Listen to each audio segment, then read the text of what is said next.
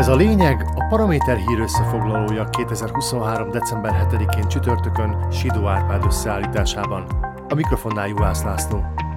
A lényeg és a bőséges ünnepek támogatója a Kaufland. Úgy néz ki, a főügyész áldását adja Robert Ficóék nagy tervéhez, mert Maros Zsilinka szerint teljesen rendben van az, hogy a kormány felszámolná a kényes ügyekkel foglalkozó speciális ügyészséget. A kabinet által elfogadott törvényjavaslat alapján január közepén beszántanák a speciális ügyészi hivatalt, amire Zsilinka csak annyit jegyzett meg, hogy tartalmilag ez végrehajtható. Mi több, ez az egész összhangban van, még az alkotmányjal is. Nem is tétlenkedett sokat a főügyész, csütörtökön egy munkacsoportot hozott létre, aminek a feladata az lesz, hogy felkészüljenek a kormány által sürgetett módosításokra. Az ellenzék egy emberként tiltakozik az intézkedés ellen, és megpróbálják összehangolni a lépéseiket. Igor Matovics és a Szlovenszko név alatt működő mozgalmának tagjai már meg is kezdték a rendkívüli parlamenti ülés összehívásához szükséges aláírások begyűjtését, hogy bizalmatlansági szavazást kezdeményezhessenek a kormányjal szemben. Az olyanos emberek meggyőződése, hogy a hatalomhoz jutottak előre megfontolt szándékkal merényletet követnek el a jogállamiság ellen hiszen az intézmény megszüntetése egyet jelent azzal, hogy büntetlenséget garantáljanak azoknak a kormány közeli személyeknek, akiket korrupcióval, bűnözői csoport létrehozásával és hivatali jogkörrel való súlyos visszaéléssel gyanúsítanak. És mivel a speciális ügyészségnek komoly érdemei vannak a korábbi ügyeskedések leleplezésében, most a kabinet likvidálni akarja a hivatalt. Nem is akárhogyan, gyorsított eljárásban, szakértői vita lehetősége nélkül. Igazi kommunista tempóban és hogy a főügyész nem tiltakozik, azon már nem is csodálkozhatunk. Főleg mióta tudjuk, hogy Zsilinka képes bedőlni még az orosz nagykövetség sírgyalázásokról szóló álhíreinek is. Aki meg egy fikarszint is hisz ennek a Moszkvából üzemeltetett hazugsággyárnak, az nem lehet százas. Még szerencse, hogy Matovics komplet formában van. Az évekig az egyszerű embereket vezető, most már az egész Szlovákiát irányító hordószónok egy újabb magánszámmal örvendeztette meg a híveit.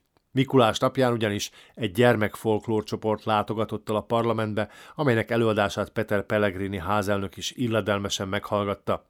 Természetesen Igor Matovics is lesben állt, aki a kisdiákok produkciója után felvilágosította a gyerkőcöket, kit tisztelhetnek a házelnök személyében. Miután Pellegrini tapsal köszönte meg a műsort, színre lépett az ellenzéki pártelnök, aki elmondta, hogy a halasz politikusa egy hazudozó.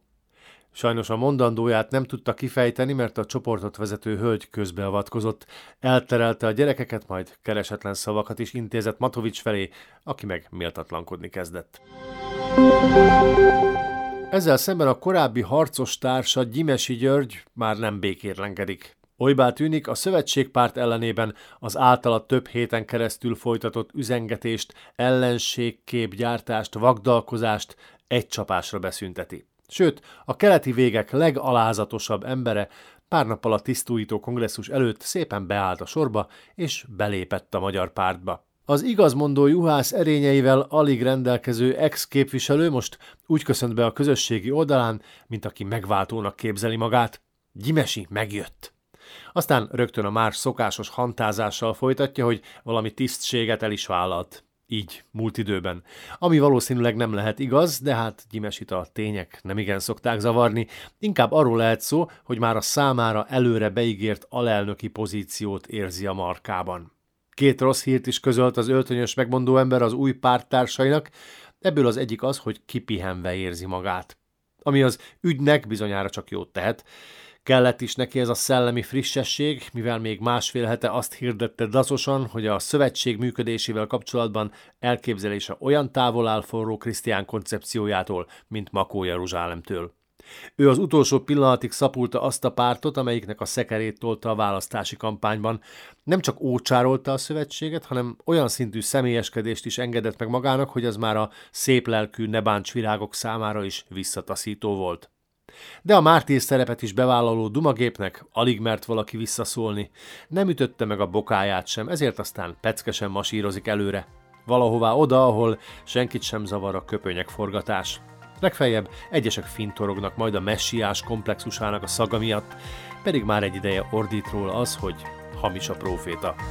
Ez volt a lényeg 2023. december 7-én csütörtökön Sidó Árpád összeállításában. Kommentált hírösszefoglalóval legközelebb holnap este jelentkezünk a Paraméteren, addig keressék podcastjainkat a Paramédia rovatban, illetve a Spotify, az Apple Podcasts, a Google Podcasts és a Podbean platformjain.